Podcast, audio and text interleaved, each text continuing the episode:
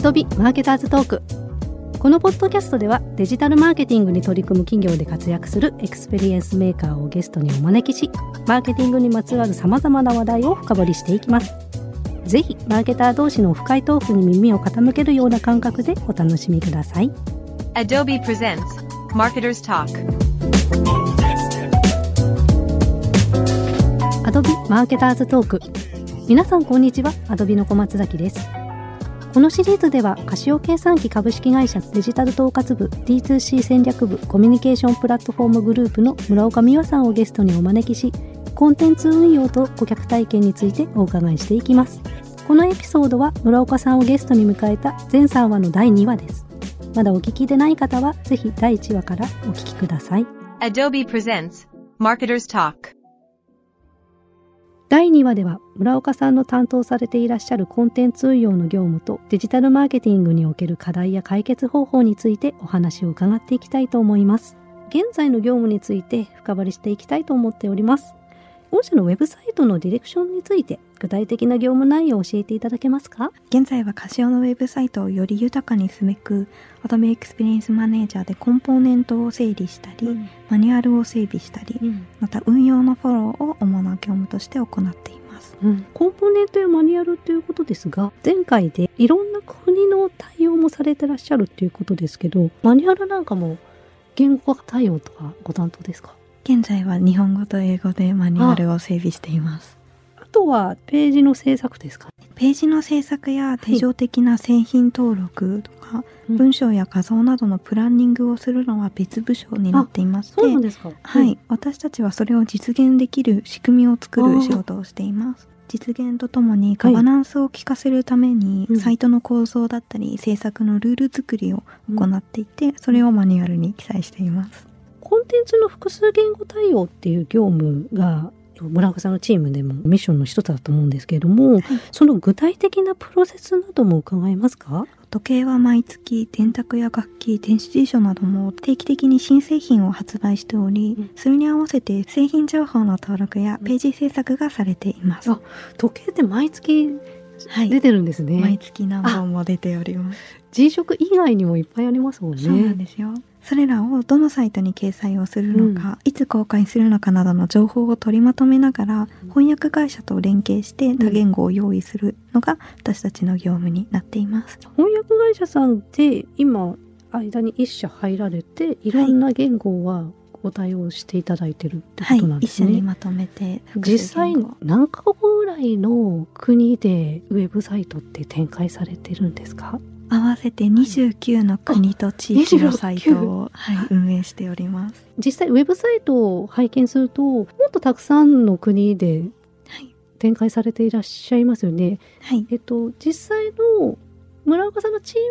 ムの AEM で担当されているのが29カ国。はい、その通りです。具体的にどのあたりの国が対象の国ですか？大きいところで言うと US サイトうん。とドイツ語サイトやフランス語サイトは AEM で運用しています。ちょっとマイナーなところで言うと、はいアラビア語サイトもあアラ AEM ビアで運用していて、え右から来る文字なのでうん結構大変だった覚えがあります。そうですよねはい。言語対応とかも AM 内で。はい、AEM 内で完結させるように頑張っています。おすごい。じゃあそれぞれのその国々で担当されていらっしゃる方たちとその情報の連携とかもされていらっしゃるんですか？はい、直接やり取りをする国もあるんですけれども、間に立っていただく方がいる国もあります。間に入られたりとか直だったりとかいろんなパターンがあるかと思うんですけれども、はい、海外の方とか関係する方たちとのコミュニケーション方法ってどういうふうにされてますか？ Slack や Jira などのツールを使い分けています。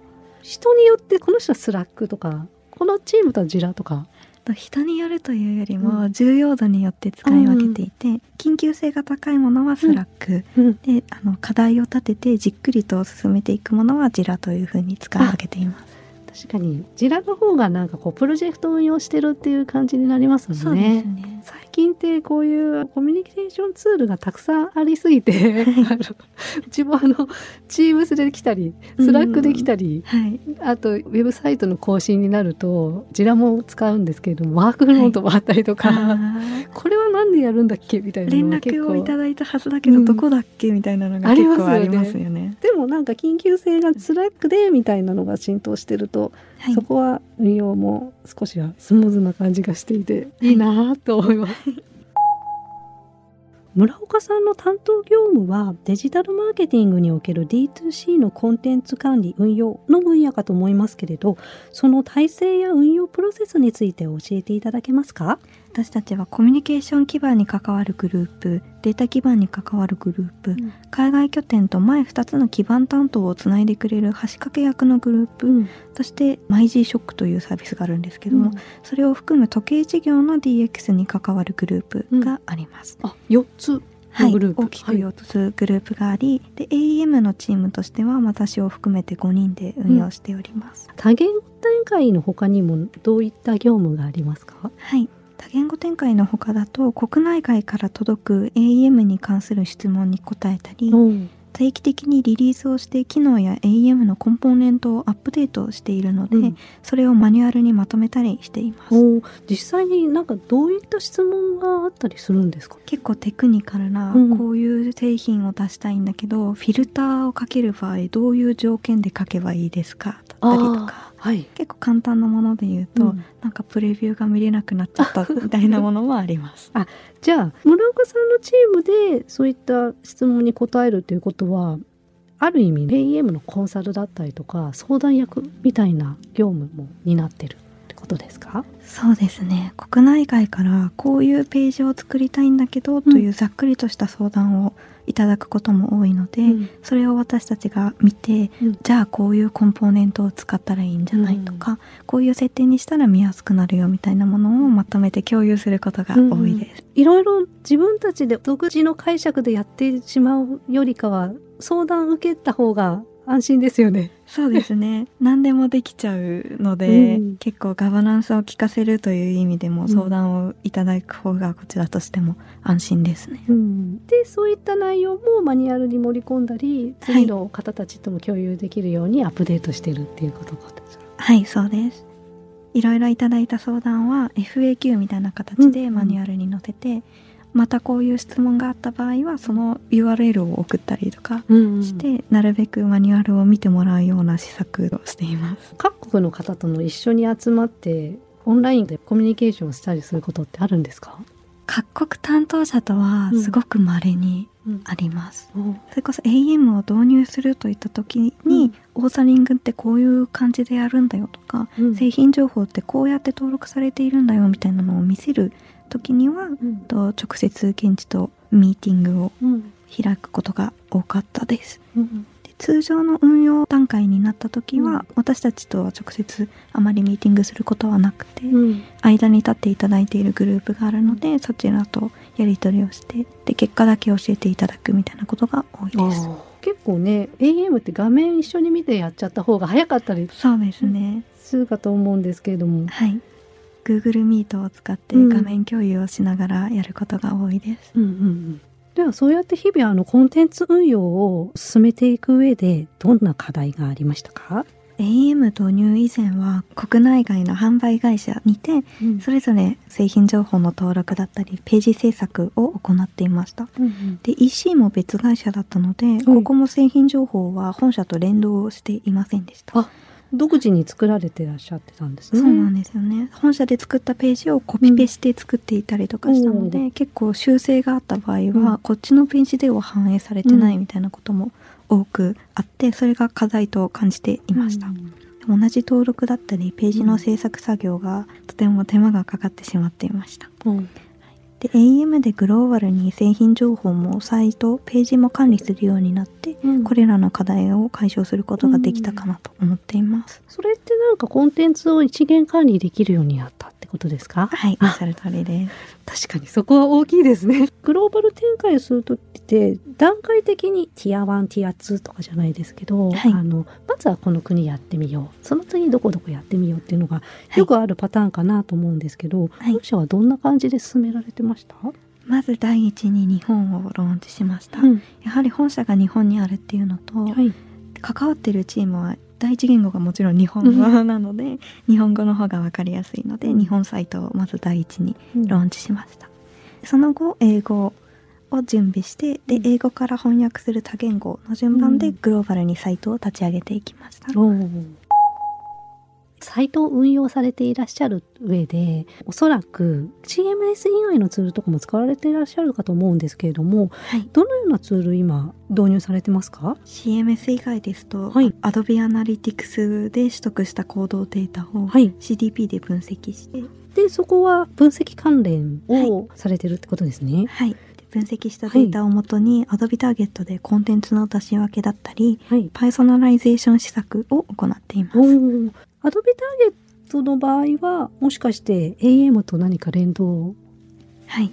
AM で作ったコンポーネントだったり、XF と呼ばれる部品ですね。ああいったものを AT に連携してパーソナライゼーション施策としてコンテンツを出し分けたりしています。じゃあそういう分析系のチームの皆さんから何かはいデータをもらってはい。今後に生かそうみたいな、そうですね。デザインの変更だったりだとか、コンポーネントの見え方の調整みたいなものを行うことが多いです。あそれって定期的にどのくらいの頻度でお話しされたりするんですか？ミーティング自体は週1で行っているんですけど、こういった課題とこういうふうにした方がいいんじゃないみたいな提案をいただくのは結構定期的ではなくてあ。その都度いただくものになってます。じゃあ変化が起きたねっていう時に、はい。みんなで考えてチューンアップしていくってそうですいうことですかね。はい。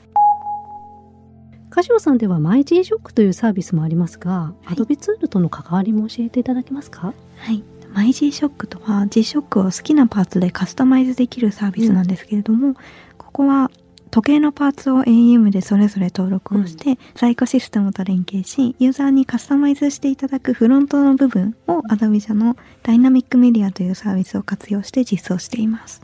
このパーツの組み合わせってもう本当にあの、オリジナルのものが作れますよね。そうなんですよね。結構いろいろな組み合わせがあるので、ええ結構楽しんでいただけるかと思います。今御社のウェブサイトを見ながらお話ししてるんですが結構あのパーツごとに好きな色とか素材を選べるはいっていうところがすごい楽しいですよね。ありがとうございます。この実装方法は Adobe 社のコンサルチームにたくさんアドバイスだったりご協力をいただきながら実現できました。社内でも結構話題でこんなにいろいろとできるんだって言ってみんなで楽しんでます。ありがとうございます。い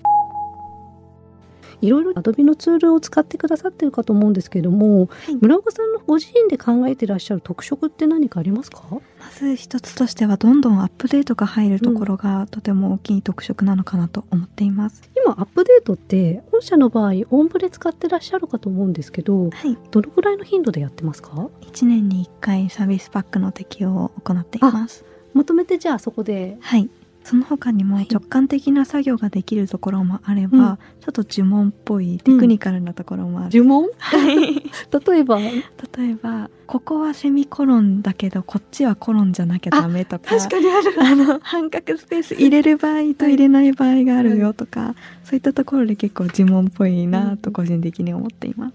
なので直感的なところとテクニカルなところでメリハリが効いているなというふうに思っています。はい結構仕様のところでルールがあるんですよね。はい。はいでも多くの方々が使っているサービスでもあるので、うん結構検索すればいろいろ使い方だったり、うんアドバイスが出てくるのでうんありがたいなと思っています。ユーザー会とかでそういうお話、他社さんでもああるあるってあると思うので、はい。ぜひ一緒にあのお話しいただければと思います。そうですねはい。